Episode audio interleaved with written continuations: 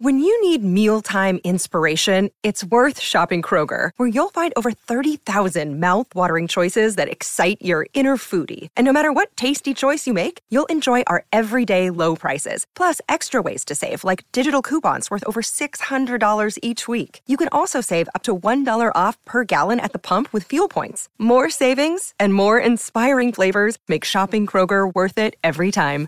Kroger, fresh for everyone. Fuel restrictions apply. You are listening to Claret and Blue, an Aston Villa podcast brought to you by Birmingham Live. Hello, welcome back to the Claret and Blue podcast. My name is Dan Rowenson. I'm joined by our usual face, James Rushton. James, how are you? All good, thank you. Yeah, nice uh, little break, if we can call it. I said in our newsletter, it was a Yeah. break. We've been recording all over Christmas and New Year, so it's just a new start, I guess, isn't it? New year, new start, new us. Had time off, but it still feels like we've worked all the time anyway, so you don't really get time off in football.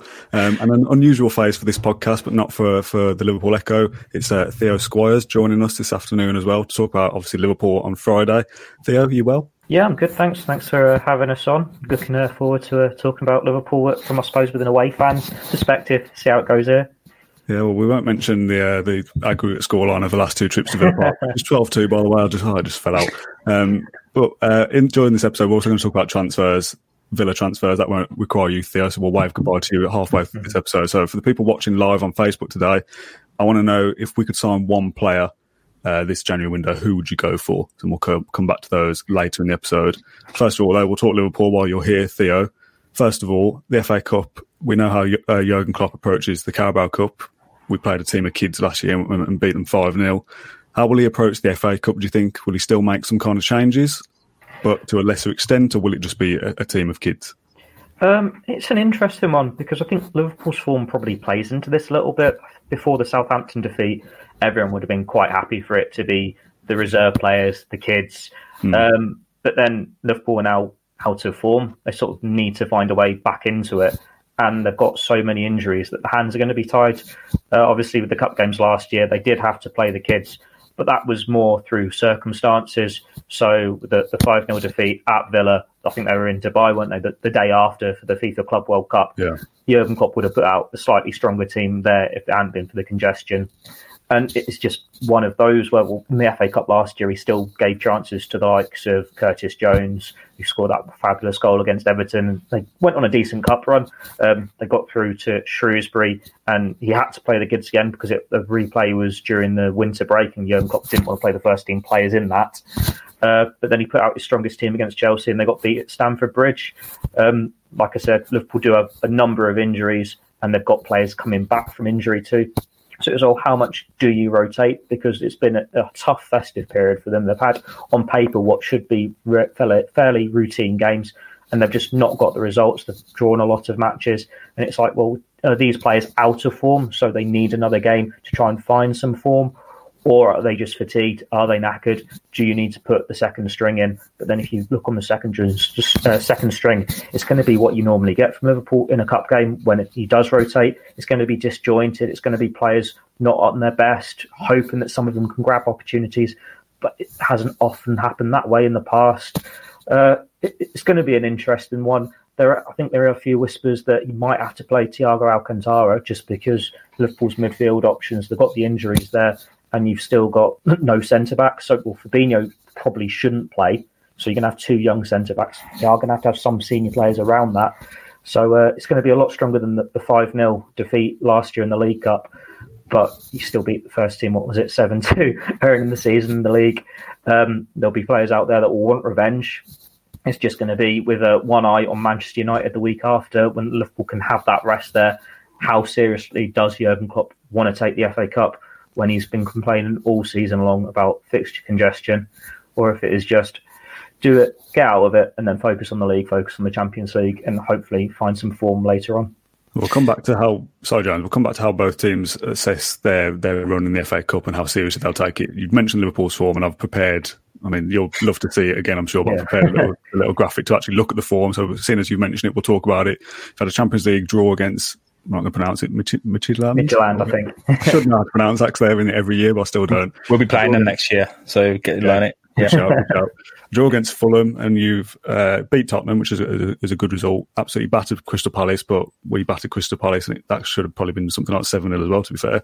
Then you've drawn against Albion, who are dire, drawn against Newcastle, who could arguably be, arguably be called the same, and then lost to Southampton on Monday. What's happened to the to the form? Is there anything you can put it down to and go, oh, it's? I mean, obviously Van Dijk's missing this year compared to last year. Is it as simple as oh, we're missing a couple of players, so that's why we're we're struggling so much, or is there something a little bit deeper there? Do you think? It's a little bit the fact that they're missing players and they've had to rearrange accordingly. So um, I think Joel Matip's been injured for some of this run. So like against Southampton, they had to play Jordan Henderson at centre back because they have got a couple of kids there. But Rhys Williams, he looks rather raw. He's still very young. He was on loan at Kidderminster Harriers last year. So do you think from playing non-league with Kidderminster to playing Champions League against Atalantas and Ajaxes and then the Premier League, and then you've got Nat Phillips as well, who isn't in the Champions League squad for all intents and purposes. He was gone. He was not a Liverpool player in the summer because they were convinced he was leaving. He was still on the books, but he was expected to go to the championship. A move didn't happen, and then they lose Van Dijk, they lose Joe Gomez, and Jurgen Klopp is counting his lucky stars. And it's it's a weird one when you look at it on those results one after the other and break it down because Midtjylland it was a dead rubber. They were already through. They'd already topped the group. Jurgen Klopp rotated, and they had chances to win it, but they had chances where they could have lost it as well. Fulham, that was a poor day at the office. They were lucky to get the draw there. They started very slowly. Hmm. Tottenham, as Liverpool normally do against big teams, they step it up. Got a deserved victory there to go top of the league. Crystal Palace, I think, is probably uh, made the run not look as bad as uh, has to fans until that Southampton defeat because it's like, oh, they only beat South, um, Palace 7 0 a few weeks ago. Everything's fine. It's just a little blip. But then West Brom and Newcastle, were games they both should have won. They had chances, they didn't take them. Mohamed Salah was guilty of a couple of one on ones against Newcastle where Darlow's pulled off a couple of great saves. West Brom, it was sluggish, and, and Sam Allardyce's team defending so deep. Uh, there was always that threat that on a set piece or something that you will come unstuck, and that's what happened. But Southampton, they did not deserve anything at all. It was just a, a sluggish game.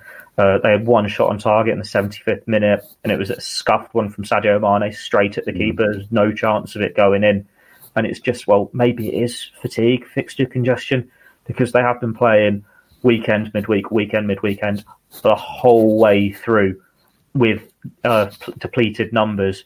And rather than having that time on the training pitch to put it all together, it is just a case of putting your fittest players out there and hoping they can find a result and put something together. And last few weeks, it's not really happened. It has obviously happened to a number of teams around the division. Like we are seeing the big teams drop points when normally you wouldn't expect them to.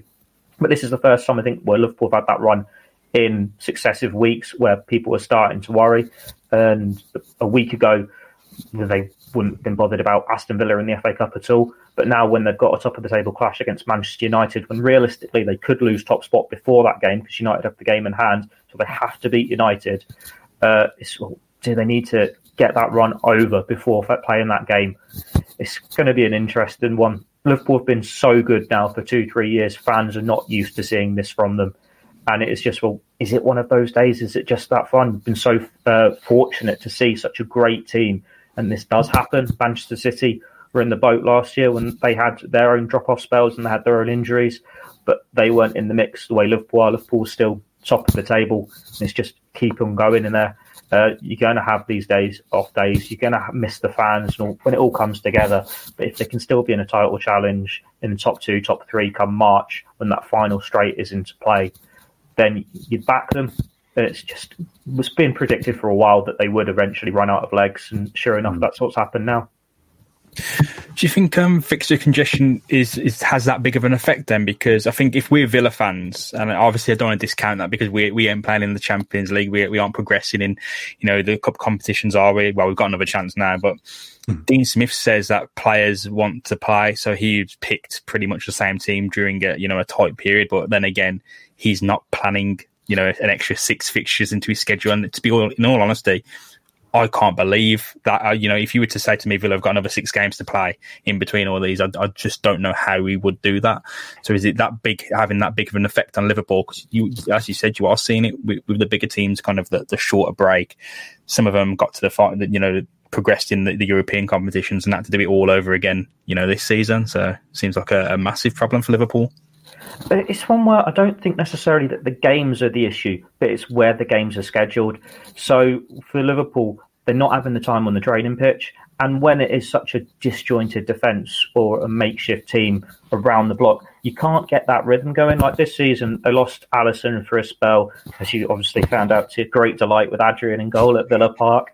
Um, and then Trent Alexander Arnold, he, he's not in great form, but he got injured in pre season, came back, got injured against Manchester City, missed another month, and there's question marks against him. Obviously, they've lost two of the first choice centre backs. Joel Matip has missed a number of games through injuries, currently signed sidelined again. Fabinho had a spell out, and then Naby Keita, Alex Oxlade-Chamberlain, Thiago Alcantara.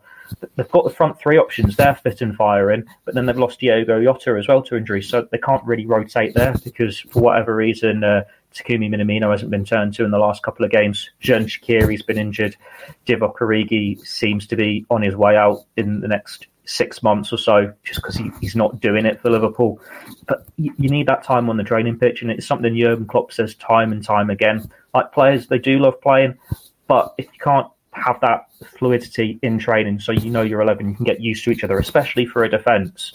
Then you are going to miss something. I think they were saying like Jurgen Klopp's now played what 41 different defensive partnerships because he's had to make so many changes. In the last three games, I think we've seen four partnerships. So we've had Henderson and Fabinho, Fabinho and Phillips, Fabinho and Williams for one half, having been with Matip for the other. And it's just you can't get that consistency. Yeah. And when you've got players out of form like Alexander Arnold, and you've lost these midfielders in midfield because they're having to go in defence, it is a struggle. And yeah, you've got the travelling as well. It sounds like making excuses, and it's what it sounded like from Jurgen Klopp all season long because he is banging the drum continuously. He wants the five substitutions, and it's just not going to happen because teams aren't looking taking like feeling sorry for Liverpool or anything. Like you're still top of the league, you're still champions by a healthy distance last year. You've still got all this multi-million pound talent in the squad. You should find a way, but you can see why he's got concerns. You can see why they have struggled with it, but you'd like to think that they can find a way through it. Um, obviously, you won't want them to find a way through it on Friday night. Uh, and makeshift team, it's going to be another disjointed performance from them because we haven't seen for a while. I think since like Lincoln City, which already says what you need to know, where Liverpool second string have gone out and destroyed what they've been put in front of them. We'll talk a little bit about Villa's second string in a little bit, maybe after you've gone, Theo. Um, I wanted to ask about the 7 2 because can't can't not talk about it. What impact that might have. Now, I always find things like this a little bit weird when you uh, you know a Sky Sports guy might go, well, the last fifty meetings between Villa and Liverpool, and it dates back to the early 1900s. It's all things don't don't matter. That's not going to have any effect that we lost 50 years ago, for example. But does does a more recent result that that only happened at the back end of last year that you came to Villa Park? It's the last time you, you came there seven two. We absolutely tore the first team apart with our first team as well, of course. Does that have any impact, or is it just a, a previous game that's happened and, and, you don't think anything of it, or will you know the psychological impact of the players thinking, well, the last time we came here, we, we got battered, so does that happen again? Is there anything you can take from from from a, a result like seven two, or is it in the past now and, and that's the end of it? Um, I'd like to think it's in the past now, and that's the end of it. It's certainly what Jurgen Klopp will be saying when he does his press conference. Like, but then if you're a player who played in that game, if you're playing again on Friday, you are going to want to put it right, aren't you? Because it's a, a black mark against your name. But then from the other side, Liverpool have obviously beaten Crystal Palace 7 0. I wouldn't expect them to then be able to walk over Crystal Palace every time they played them because it just yeah, seems true. like it's a, bit of a freak result.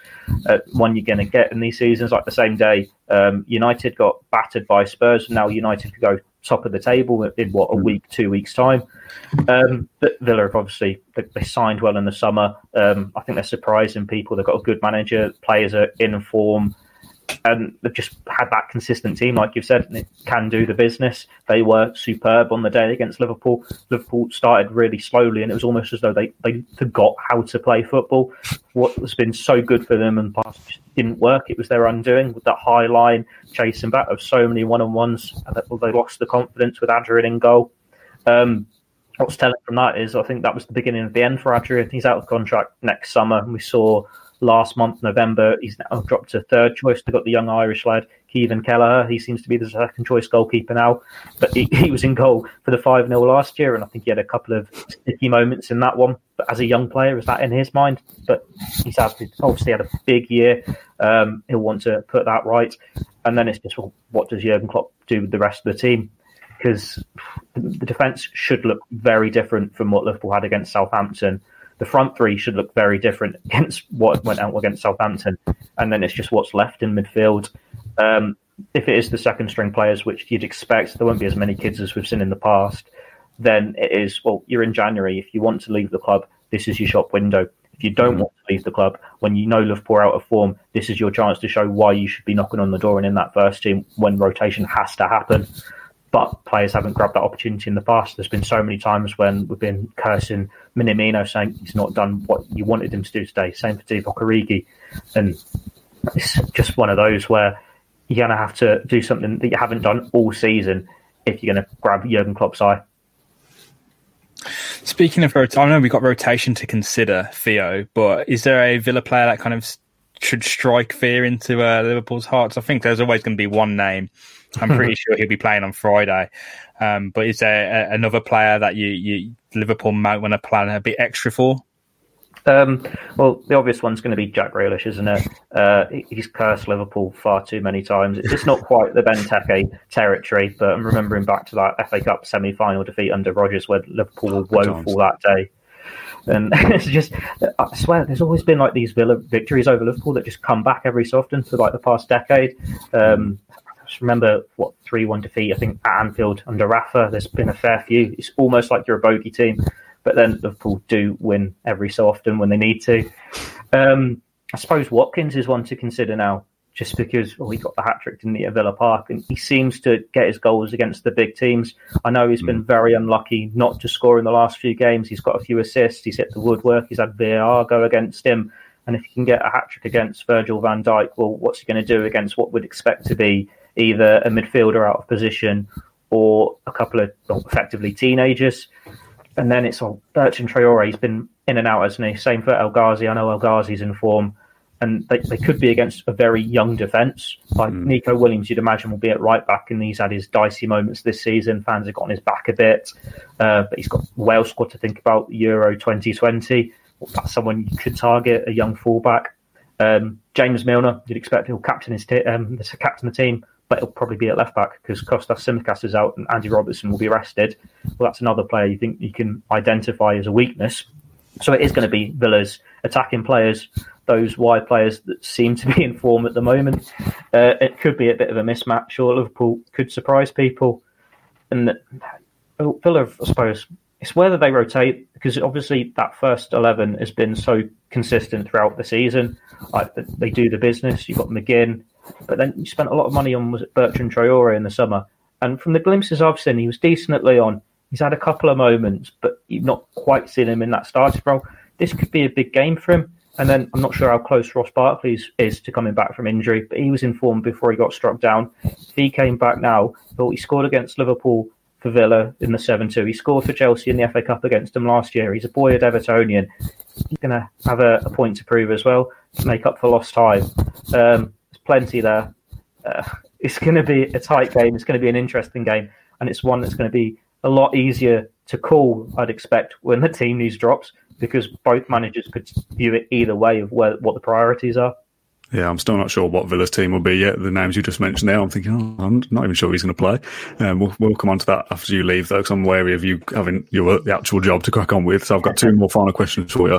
First of all, prediction for for the cup game. Like you said, it's hard to predict until you've seen the team news, but I've got to ask it anyway, just to either look back on this and go, Theo was was spot on there, or we can post it on Twitter and go, that, that guy knows nothing. um, I'll, I'll, first off say I don't want to draw. Jurgen Klopp will not want to draw. We, Same. Are replays gone or are replays still a thing? Or is it just going to be extra time penalties? Whatever the rules are this year. That's good wrong podcast here, mate, information. uh, I think, I can't say off the back the top of my head, but it's going to be. scrap the replays for FA Cup this year, I think. I think but so. then is it extra time and penalties, or are we going straight to penalties like the Carabao Cup? Uh, get to googling, James. We'll come back to it. um, I, I, think Villa will win just because okay. I expect Liverpool to put out another disjointed team, and with the form they're in. But in the past, that's been when they've surprised people with the, all the added connotations this year with the fixture congestion. I just think it's going to be a bit too weak. Like Kelleher, when he's played this year, he has looked good. So it's not going to be a case of you can target the young goalkeeper. I hope, such would. But the centre backs, you'd imagine it's going to be Nat Phillips and Rhys Williams, or maybe Billy Koumetio, who's only played once for the club before, just because you can't risk losing Fabinho to injury and that is a concern. Uh, Williams was a little bit at fault for West Brom's equaliser. Nat Phillips, he's a good, solid, no nonsense defender, but he struggles against pace. He struggles against trickery. Callum Wilson caused him a couple of uh, hiccups against Newcastle. So that is an obvious point that you can target. You just think, well, Villa, well, you've seen in the past teams when they go on a cup run, it sort of sidelines the league form. They lose that bit of run because they've got that extra distraction. They're not in that stage now when they're in deep in a cup run. It's one where they can just treat it as another game. It's not going to disrupt their fixture and the preparations too much, so they could go strong and beat Liverpool again. Uh, so let's say 2 1 Villa, 3 1 Villa. Just depends if Liverpool have got players who want to make that point. If you've got Minamino, you can grab his chance. Shaqiri, you can grab his chance. But they haven't in the past. A few times we've seen them in a, a Plan B front line, I should say. There, there is there is no um, replay, but I don't have any. There's no really clear information on uh, how it works, but I assume it'll be extra time and penalties because it's the FA Cup and not, not the League Cup because they've they've just went straight to penalties. Mm. Similar competitions, even the uh, the prestigious Papa John's Trophy for uh, EFL League One, uh, League One and League Two teams. So yeah, uh, I think uh, if it progresses to uh, any extra time, if there is any, that'll be that'll be a problem. But I can't see any any rules that are clear, and I've spent the last three minutes searching. But yeah, there'll be no replay, thankfully. I think for both teams because yeah, definitely replays are rubbish. And I think if if you're a championship side, side or a League Two side, replays are a glorious thing, and you know you get get a second crack and uh, get to take uh, the big club to, to your house. But no, nah, I can't see it being a, a benefit for either team. So thankfully, not there. Uh, my final Liverpool related question before we let you go. We obviously mentioned transfers at the, at the top of the episode. Mark Hudson asks, what about Origi? So I feel like it's a fitting person to ask uh, for, for you to speak about Origi. You mentioned that he's got six months left on his deal earlier. Is he somebody that you'll look to move on in January if you can? And, and would Villa be a good fit if he was to leave? And is it going to be a loan or are you going to want to get rid of him permanently? Um, I'm sure if he's six months in his deal left, actually, that might have been a mistake. But uh, it's one where we'd expect him to move on because he's dropped down the pecking order. Um, they signed Diogo Jota in the summer. They signed Minamino last year, and it's just not happened for him since he's um, knocked out Barcelona since he scored against Tottenham end of those glorious moments a couple of years ago. Um, he's got Euro 2020 on the horizon where he'll want to be in that Belgium squad, and he needs to be playing games. And when he is playing games for Liverpool, he's in and out of the team. He doesn't know if he's going to be up front or out wide, and he's not as good out wide. He's a lot better through the middle. Uh, I think he's only made three very brief late substitute appearances in the Premier League. He's only scored like once, and that was against Lincoln City. For his sake, he needs to move on. He needs game times because he is down to sixth, seventh choice for Liverpool.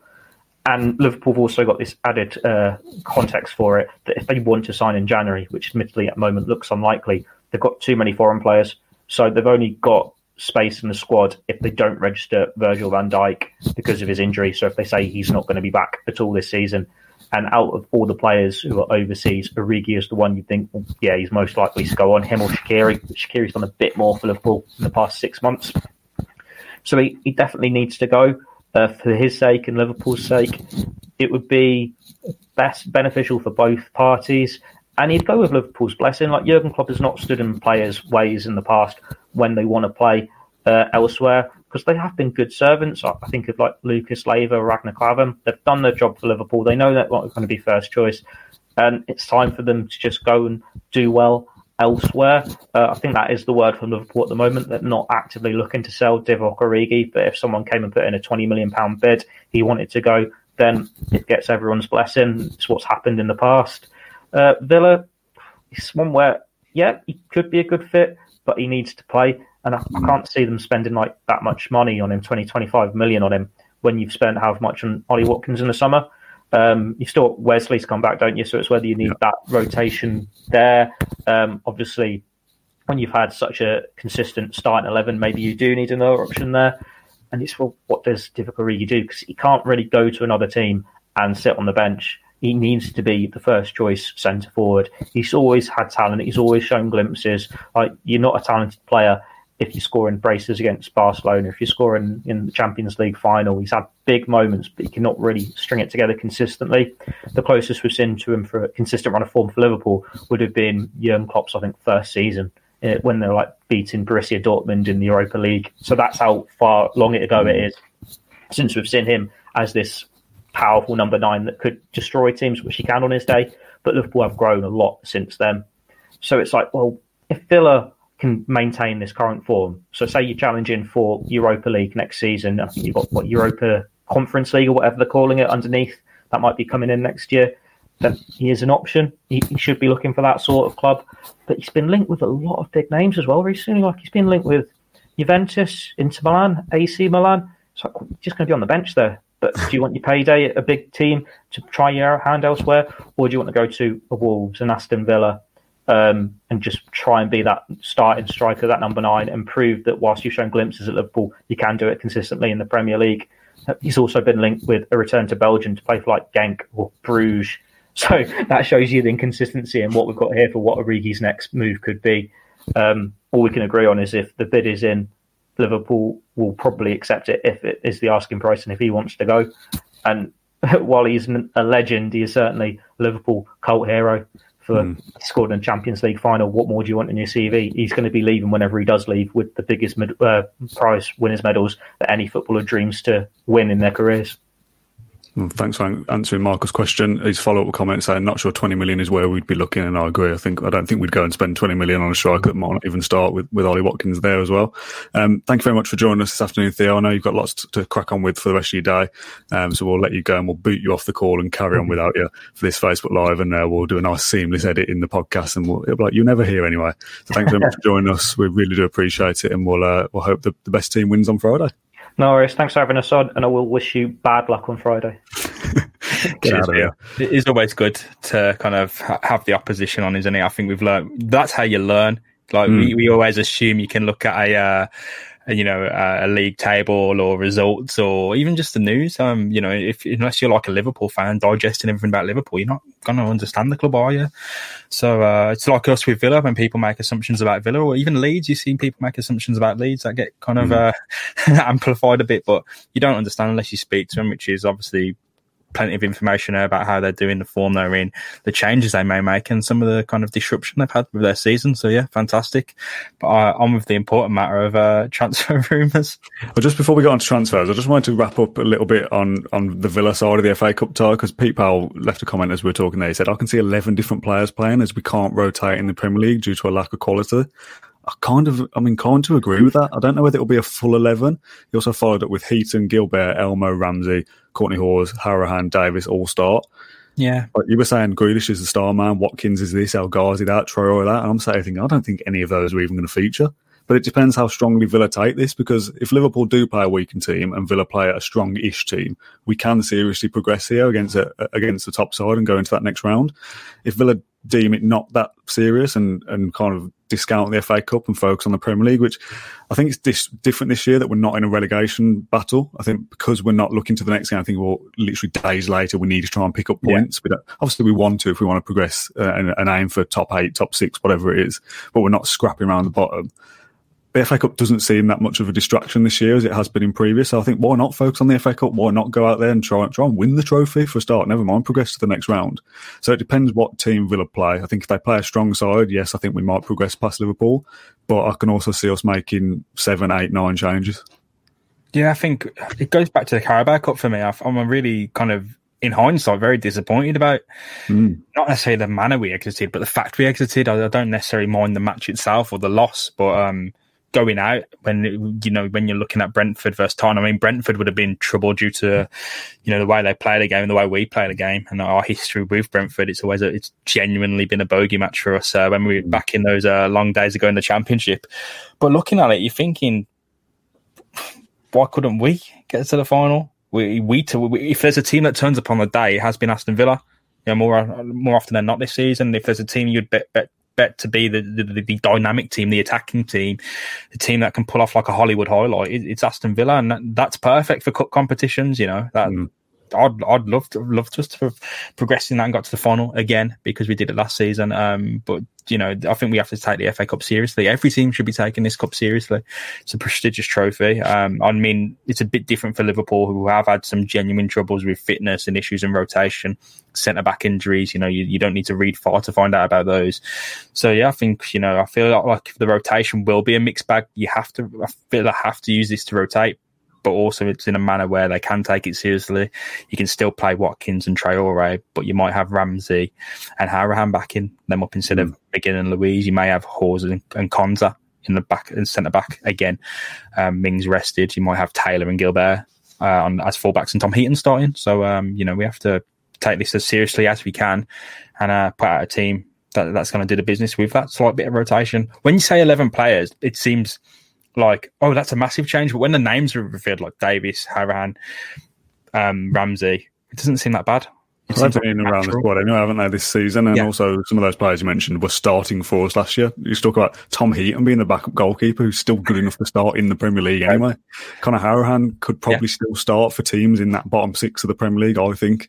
Um, people like El Ghazi and, and Traore have come in and would have been rotation players if not for having to having to come in and play. Yeah. Um, so it's not a, it's not a bad side Villa will put out. If we play a team of proper kids, then yeah, obviously we got got no chance. But someone like Ramsey coming in is a that's a nice thing to have. That's a nice option to, to, to throw in there. So I'm interested. Villa could go pretty much full strength and just think, yeah, let's just let's just try and put this tie to bed and, and beat Liverpool. But I think there will be some some rotation just because uh, the next few fixtures after that, Tottenham is uh, the Wednesday afterwards, and I think there's a full break. I know it's Wednesday, Saturday, Wednesday. So you, when you look at those next few fixtures afterwards, and you think Tottenham over to Man City, maybe they're more of the priority than the FA Cup. But there's no, there's, it's weird, isn't it, when you talk about prioritise the league fixtures? Because why can't you beat Liverpool and Tottenham? They're Friday and Wednesday. It's not like they're Friday and Saturday, and it's a day later. Like there's still five or six days between games. Like go and beat them both. Why do we have to prioritise one comp- competition over the other anyway? Yeah, I think the conversation about prioritize, you know, putting your fixtures in line and getting them in order um, it, it, looks to me to be more of a problem. It's how you start off on the right foot now against Liverpool and Tottenham, and what the effect is by the time you get to Man City, Burnley, and, and Southampton, yeah. which is all kind of quick turnaround. But then again, I think from what Dean Smith says, he has a completely different approach on on on, on player fitness. You know, he's listening to the, the obviously the physios and the doctors, but he says if players want to play, I'm not going to stop them. If they if my first team, as we saw across the festive season, if my players want to play, they're playing. That's it. Mm. Um, that rule probably goes out the window for the FA Cup because it has gone out. Any anything said goes out the rule the window for for cup competitions, as we've seen. Dean Smith at Villa has rotated in, in, in these competitions. It has been done, so I don't expect that to change. But I do think players they're in the form. Some of them are in the form of their lives, and that they want that to continue. So probably see Jack Grealish starting. In all honesty, but then that rotation all around him, even Bertrand Traore may be in, but again, like a mixed bag of rotation, not the whole team. I don't think. I think you can look at the difference of last year as well, and that we were on on course for a, a League Cup semi final around this time last year as well. And you think, well, we've got the League Cup, so the FA Cup's not a mega priority because we're, we're actually quite close to getting somewhere in the League Cup. This year, there's no League Cup to even fall back on, so it should be, I think, that you put everything into the FA Cup and go, yeah, we want to go and win it. Yes, Liverpool's a first tough draw, but if you get past that, you think, well, one of the big boys is out already anyway, and we beat them. So if we can get past them first round or third round, you get you then go through and go, come on, we'll we beat Liverpool. We, have been good this year. Let's go and put a cup run together. We've got no League Cup to fall back on this year. We know that's already gone. So let's go and win a trophy, man. It's been 25 years. Um, what you got to think about as well, with Grealish especially and the rotation is I think he's on four yellow cards now. I know we've yeah. had a load of debate about yellow cards, five suspension. So chances are he's going to pick up a yellow card in the next league game or the one after that, and he's going to miss one of the, in that series of fixtures coming up. He's going to miss one anyway. So if we're talking about resting him for the FA Cup, guy's going to earn a rest himself by putting in a mm, silly challenge. Something's going to happen because that, that's how what how football works. You know, all it takes is one yellow card. He's missing Everton, Man City, Burnley, or Southampton. I don't know how, when does it reset. Does it re, is it reset now? I think it's nineteen games. I think I think it's the halfway point of the season, which is obviously a bit later this year. Yeah, so I think it's so 19 games. So that's probably Burnley. I think. Just before now that that's already Yeah. happened. Um, I think you play the first like the first weekend of fixtures or play again, don't they, at some point, and that's the halfway point. So uh, I can't remember who did we start the season against. Oh, it would have been Man City, wouldn't it? That's been rearranged. So, yeah, so we've, we've already played Burnley, Southampton, West Ham, Arsenal, Brighton, Yeah. you know, so so it's, it's coming up, isn't it? So, Yeah. Whatever happens, you know, I don't think, I think with the way Aston Villa work now, I don't think they'll be turning up, even if they're heavily rotated, just to kind of fob off the game. You know what I mean? Well, Liverpool's a bit, a, a lot different, but yeah, we'll see. We'll talk about transfers then. We mentioned at the start of the episode that we get onto it. I thought we'd be finished by half an hour, and we're only just going on to it because the Liverpool conversation has gone on much longer than I thought. Um, but there's not loads to say. It's, I've said before in the in the summer window that ended in October, so it wasn't really the summer. That I don't really care about the hype for transfer windows, and I know that's probably goes against what I should be saying for a podcast, but that's just my personal opinion as me. Um, I'm allowed my own opinion, but I just see the names that swirl around, and I don't really want to get caught up in the hype, even though I know that people do like it. Um, one of the first comments we had in here was from Philip Johnson who said, I'd look at Ozil, but I doubt we have the wage budget. I just don't see Ozil moving to Aston Villa, so why even talk about it? But like, it's one of those, isn't it? Yes, we probably don't have the budget for it, but I think because Villa are looking at different personalities and stuff this season and looking to build a, a squad and a unit, someone like Ozil doesn't fit in there, and I don't think fits into many Premier League teams' um, ideas this year. I think he's been linked with DC United this morning, so that probably tells you the, the level of club that someone like Mesut Ozil is going to end up at at his age and on his wages. Um, would you take Ozil if he was available? Yeah, if if, if I had to ignore every context, it's like, yeah, why wouldn't you? Silly. It's ten years ago. Uh, this is, I'll take him now. He's been had a really tough time at Arsenal. He's got his little all he's doing. He's he's got his little coffee chain on the go, thirty nine steps coffee. That's all he's Yeah. doing. Like he's, he's not even in the squad, so he's you know one of the better on on his day, one of the better players. Um, you Day know, just doesn't come very often. yeah, he doesn't come around very often. But um, another one, Christian Eriksen. That's a men- outright. You know, look, Yeah. It's January. It's come from the Italian media. Don't you know? Pinch of salt, handful of salt. Treat it. You know, it's this. These things happen. Look at Piatek last season. Could have been any amount of truth in that. Yeah. It could have been a side conversation that Suso had when he was trying to bring Reina to the club. You know, there's probably little pinches of truth in, in anything. Whether they've just been offered and they went, "Nah, go away. Don't don't ever t- send me an email about this player again," or whether Villa have looked into him. You know, there can be all sorts of level, varying degrees of truth about this. But Eriksen intrigues me um, to a- to a great deal because I don't know where he would fit in. I, Well, the same with the comment with So Eriksen or, or Dele that I put up Dele Alli. It's, um, all the comments coming through. John O'Shea has also mentioned Eriksen and, and Zinchenko from, from Man City, I assume that is. Um, do we need a, a number 10 style creative midfielder in this side? You've got Jack Grealish and Ross Barkley in there making making moves. You've got McGinn who pushes forward up pretty much like a number 10 half the time anyway. Obviously, if someone like uh, Dele Alli or, or Christian Eriksen became available, you'd have to look at that as a deal where you'd say 12, 15 million, it's worth doing. But do they do they fit into this Villa side anyway, or is that just rocking the apple cart for the sake of it? I mean, if you do want that level of depth improved, you do need to, as- well as buying those bench players and the players who who will eventually step up. It is about buying first team players, and if you put Jack Grealish at left and you know Douglas Luiz is at double and uh, McGinn is at double pivot and Christian, someone like Christian Eriksen is at number ten instead of Jack Grealish, and you've got Grealish and Eriksen working together. That, Yeah, that's, that's fantasy land. That's amazing. Um, it's football manager level, isn't it? That it is it's, it's crazy and even Dele Alli someone like Dele it's it's it's fantastic to think about look it's really early days all sorts of things are coming through it, it- you know it, this is what happens to clubs you know I've- I've had to deal with stuff for Swansea today in a newsletter the amount of club strikers Swansea are being linked to it's just every club gets hammered with this kind of stuff and so we'll wait and see. We always have to wait and see. Stuff always comes right down to uh, to deadline day. And we'll be speaking a lot more about how Villa want to operate and why Christian Eriksen could work um, in a much deeper episode. I think uh, next week, Dan, maybe. Yeah. Yeah, we're, we're going to do a full episode, aren't we, on like Villa's transfer strategy and stuff like that. Um, well, we'll actually sit down and do some proper research rather than just throw names at you. Um, I'm going to continue throwing names at you though from the comment section. John Faruga, not the player, the commenter says Hamza Choudhury. young English and an upgrade on Nakamba could flourish to become a, Luiz replacement if he leaves. Um, and someone else mentioned uh, Hamza as well. Uh, Pierre Pierre O'Dowd, great name that Mi- mixture of French and Irish O'Dowd, Pierre O'Dowd. I don't know. He says push McGinn as an attacking threat and have Hamza next to Doug. Um, yeah, Maybe. Why not? yeah. I mean, uh, someone like Hamza Choudhury though does stick out as the type of player that should be aiming at. Someone who's Yeah. not really. They they could stay at their club and push on, but time has come for them to be playing first team football, and they're good enough to do that in the Premier League. Like Hamza Yeah. Choudhury, I I remember, you know, in that terrible um, Leicester Villa game not so long ago, him just absolutely harass. You can just, he's so distinctive. You can see him a mile off, just tearing like Kalvin Phillips tearing down after a player. Even Douglas Luiz and uh, Nakamba, a similar player. But yeah, why not? I think it's a for me fits the bill. But again, it's this is just complete utter like hyperbole, just discussion in the air. Yeah. There's another one that I saw this morning talking of research. I've, I've watched a, a YouTube compilation. So January transfer window is in full swing of uh, a 19 year old midfielder at Reading, Michael Olise. Apparently the Athletic have said he's got an 8 million release clause in his contract, which is seems very cheap for someone of his ability.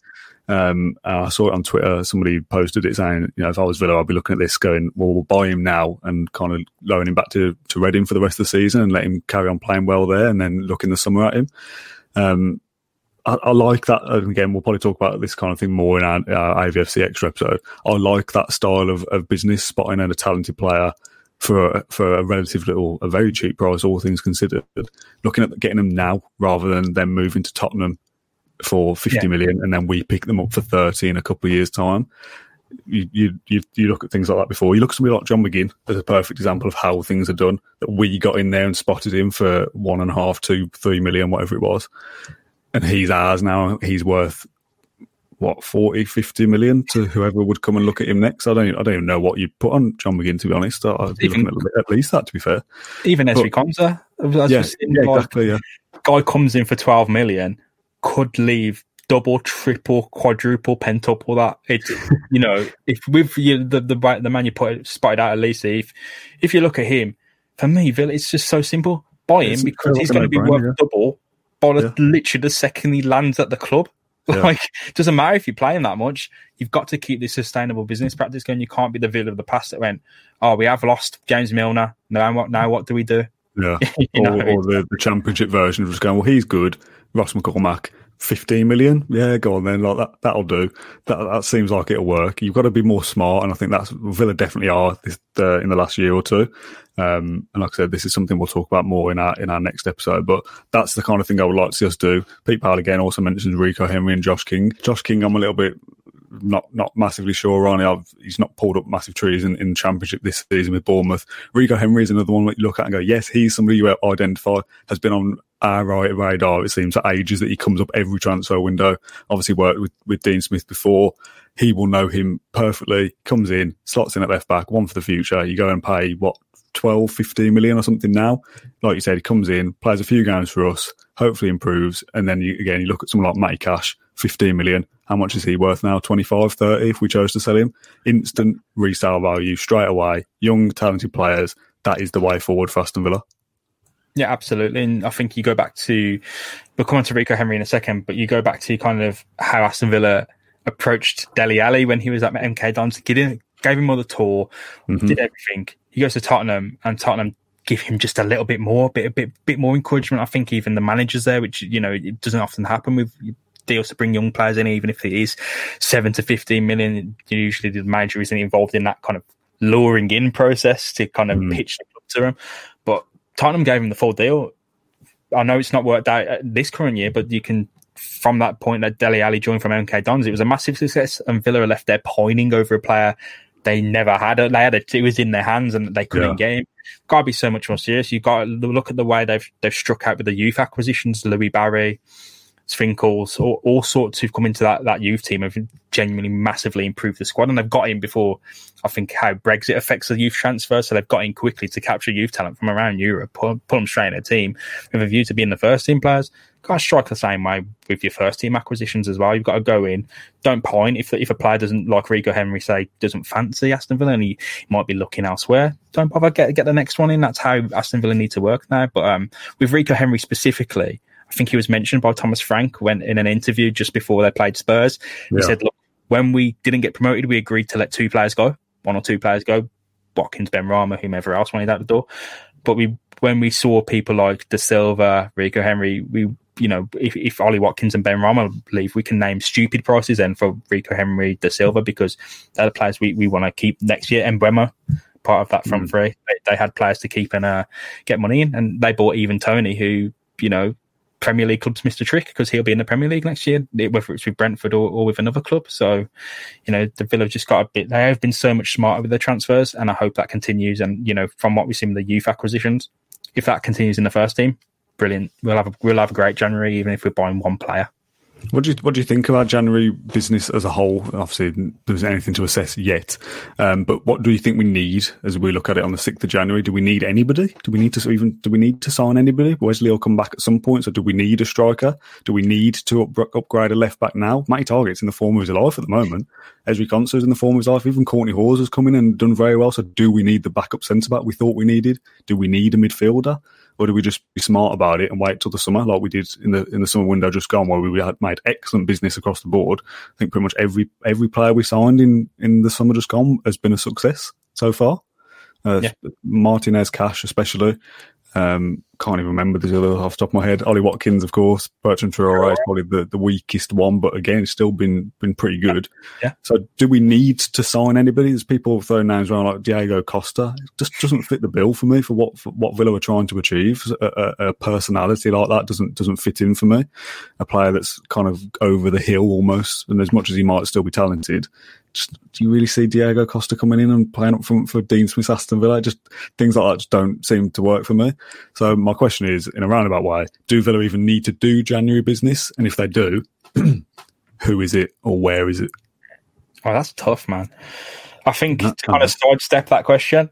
Oh, okay. If Villa get, if if Villa get like can offload players like say Henry Lansbury, if even if they get a bid for a bigger player who's involved in the first team or thereabouts in the first team, if they get a bid for kind of like a depth player, they should replace that with someone who can make a first team impact, someone who can, you know, like your release, like anyone from the championship, like a, a future talent, they can look at bringing someone in. So, yeah, I think sell to buy is probably like the really good word for Aston Villa this mm, January. Not because I mean, we need money. Let's yeah, just stress that first of all. It's not sell to buy because you need money. It's that we need better, better depth there. I suppose somebody yeah. like you're talking to like somebody like Neil Taylor, aren't you? Really, that we probably do need a new left back and Neil Taylor would be the replacement. So if someone comes in, let's just say, and they say, "Oh, here's a million for Neil Taylor," you then go, "Right, well, we need a new backup backup left back, but somebody who's better than Neil Taylor was, who in a in a in a pinch could step yeah. up and do a better job than that." That's what we'd look for. Yeah, what what stands out to me though is a, is a striker, like a, because not necessarily spending 28, 30 million on someone like Ollie Watkins again and again, but someone in between Davies and Watkins who can mm genuinely be in a rotation option and give us more tax, tactical flexibility. Maybe we can put Watkins out on the wing for our game. Maybe we can start getting that enforced rotation because we've got depth. Striker does stand out because if Watkins goes down, Keinan Davis has been a tip for a loan. He won't be going anywhere. Whilst mm-hmm. that, because he's number one backup, there is no other backup until Wesley comes back, and that could still be five, six weeks away. We genuinely don't know. Yeah, at least, probably. He's returning, but whether he's ready to play week in and week out, that's still a relatively long way off. Five or six weeks is, um, you know, miles and miles away in terms of in terms of football. So we'll wait mm. and see. But striker does stand out to me because Keinan Davis he deserves first team football. He should be loaned out to a championship. Championship teams want him, so he'll have a chance there to actually play. And you know what we haven't seen Keinan Davis actually do is uh, play football because he yeah. doesn't get a, doesn't get a great deal of chances, does he? Another name that has done the rounds. I did a Facebook post two or three days ago saying if you were Dean Smith, what what what player would you go for? And the, the resounding name in the comments was Tammy Abraham, saying he's not getting a look in at Chelsea. Timo Werner is rubbish, basically. Chelsea fans say not rubbish, but you know what I mean. He's not he's not doing the business. They've got Tammy Abraham there, so I don't think they're going to let him go. But Villa fans are still like, bring him home, bring Tammy Abraham home to Villa Park. Villa Park's not his home. He was here on loan for one year and probably would have left to Wolves if it wasn't for Jack Grealish. But he's a talented footballer, and if he's available, do you go for someone like that? Because then you've got Watkins and Abraham together. But is Abraham going to look to be sat on the bench for Villa when he's sat on the bench for Chelsea? Look, the kind of depth that Aston Villa would want is that Abraham and Watkins, but you know, how much is Tammy Abraham going to cost? He's going to cost a stupid Would amount. Be a loan, wouldn't it? Oh no, we can't because of Ross Barkley. So yeah, we'd have to buy Tammy Abraham in January, and what are they going to say? Forty million? Are we are we going to do that? that? I, would I'd expect more. Just it, it'd be one of those just cause fees we can charge you just cause. Mm. Like Tammy Abraham would find a suitor absolutely anywhere. I think it was like uh, Leipzig last season or something looking at him for a stupid amount. So it's just, you know, you can't win with this. So I think Villa just this season, look at look at that mid, middling depth, look at the person in between Davies and Watkins who can make some kind of impact if Wesley isn't ready to come back. So uh, no worries there. But don't overspend. Don't go for uh, Christian Benteke hmm. again. Um, look at someone who has room to grow. Don't look at people who have probably had the best years behind them and are probably a bit too overpriced based on those best years last one that I'm going to give you a name for is Axel Tuanzebe. Thoughts on him? I, I can't remember what the rules are for Premier League loans. Is it one Premier League loan total, or is it not more than one Premier League loan per club? I know you can't loan two players from the same club, but is it just one Premier League loan? Or is it I don't three think Premier. League loans or something? I don't think so. I think it's definitely one per club though, because we yeah, could definitely one per club. Yeah, when we had Drinkwater last season. Yeah, yeah. Uh, Axel would be a brilliant signing. I think, you know, when you look at how good Ezri Konsa is, how good was Axel Tuanzebe at Aston Villa? And then yeah. if had that Premier League football and that constant development in the first team, look at if you're talking about Ezri Konsa being really good, and he really is really good. If Axel Tuanzebe had that football and developed in, in Villa's backline as Konsa did, how good would, you know, Tuanzebe be? So I don't know. It, it's again, it, go, it falls into Tammy Abraham territory for me. He's a wonderful player, someone I would love Villa to buy. Manchester United within it every right to demand an absolutely stupid fee for him. And I think mm. Villa just the way Villa, and we'll speak about this more in depth, the way Villa will, would want to operate based on the evidence provided by the people they've got in charge of their transfers now. So Johan Lange and Rob McKenzie is not doing that, not buying people who are on on everyone's radar. It'll be buying someone else to develop into that player who meets mm. all the expectations of that player. Spending thirty million pound on whomever could be a misadventure when you can spend seven million on someone who meets all the the correct criteria for them and you know but has worked for Leicester City so in the past so and Copenhagen from from where Johan Lange was from I don't Villa wouldn't do that probably not not for me just thinking about Axel Tuanzebe, and we mentioned Football Manager earlier, and I've got I've got a three-five-two formation whirring in my head now with this dream eleven. So you got Emi Martinez in goal, Axel Tuanzebe, Tara Mings, and Ezri Konsa as the back three. Matty Targett left wing back for now, and then you'd upgrade him maybe Rico Henry. Matty Jordan Amavi. Yeah, Jordan Amavi. Oh, what, what a shout. Jordan Amavi left wing back, Matty Cash right wing back, Douglas Luiz and McGinn as a two in the middle, Jack Grealish as a ten, playing off Tammy Abraham and Ollie Watkins. Oh, league title, here we come. Gotta get by football manager again, get back on now. Sacked in December, I think. what a team, though. What a team. Overwhelming personalities in that squad that'll benefit next season when a proper manager comes in. No Ross Bark in that team either. Oh, what am I thinking? Um, but yeah, we're falling into fantasy land here with the, with these names. I think we will do, we'll sit down and do a proper kind of transfer recruitment strategy episode, which will be out next week at some point. Um, we're obviously still doing our post match podcasts, but if you've got any suggestions of stuff you want us to talk about, players specifically you want us to talk about, um, we'll we'll be open to do that kind of thing. We'll obviously react to any signings we make this summer or any departures that leave. Um, but yeah, the January window and transfer windows in general are a bit weird, aren't they? That you're just kind of waiting for things to happen. I'm not going to sit here and, and speculate about players 24 hours a day because that's just not my style. It's not our style. I can't be bothered to sit here with a list of names every day and we go, oh, this might happen, that might happen because it's just we're just going to wind ourselves up silly over it. So I think we'll call it a day there for this afternoon. James, thank you very much for joining me. Thank you to Theo Squires for joining us earlier this afternoon as well. Feels like about an hour ago, even though it wasn't. Um, good to talk about Liverpool. For this next game is Liverpool on Friday night in the FA Cup. We'll be back with a post-match podcast after that. An AVFC extra episode will come out on Monday or Tuesday next week, and then we play Tottenham on Wednesday evening, um, and we'll be back again for a podcast for that as well. So stay tuned with us. There's plenty of stuff happening. As you said at the start, James, we've had our Christmas break, but we've carried on working anyway, and we're back with more content coming up straight away as well. Thanks to those who watched this podcast live on Facebook on Wednesday afternoon uh, and, and giving us comments to feed off for the for the entire episode. It's been really useful, and we, we love interacting with with people watching as well. Um, if you're listening to this live, uh, not live, get my words out. If you're listening to this not live or watching it on YouTube after the fact, then get involved in the comment sections and leave us iTunes reviews and things like that. That really does help the and Blue podcast grow. James, thank you for joining me finally, and we'll catch everybody again in a few days' time. Thank you for listening to Claret and Blue, an Aston Villa podcast. If you enjoyed today's episode, then please let us know. We love hearing your feedback. We'll be back soon with another episode. Until then, up the Villa.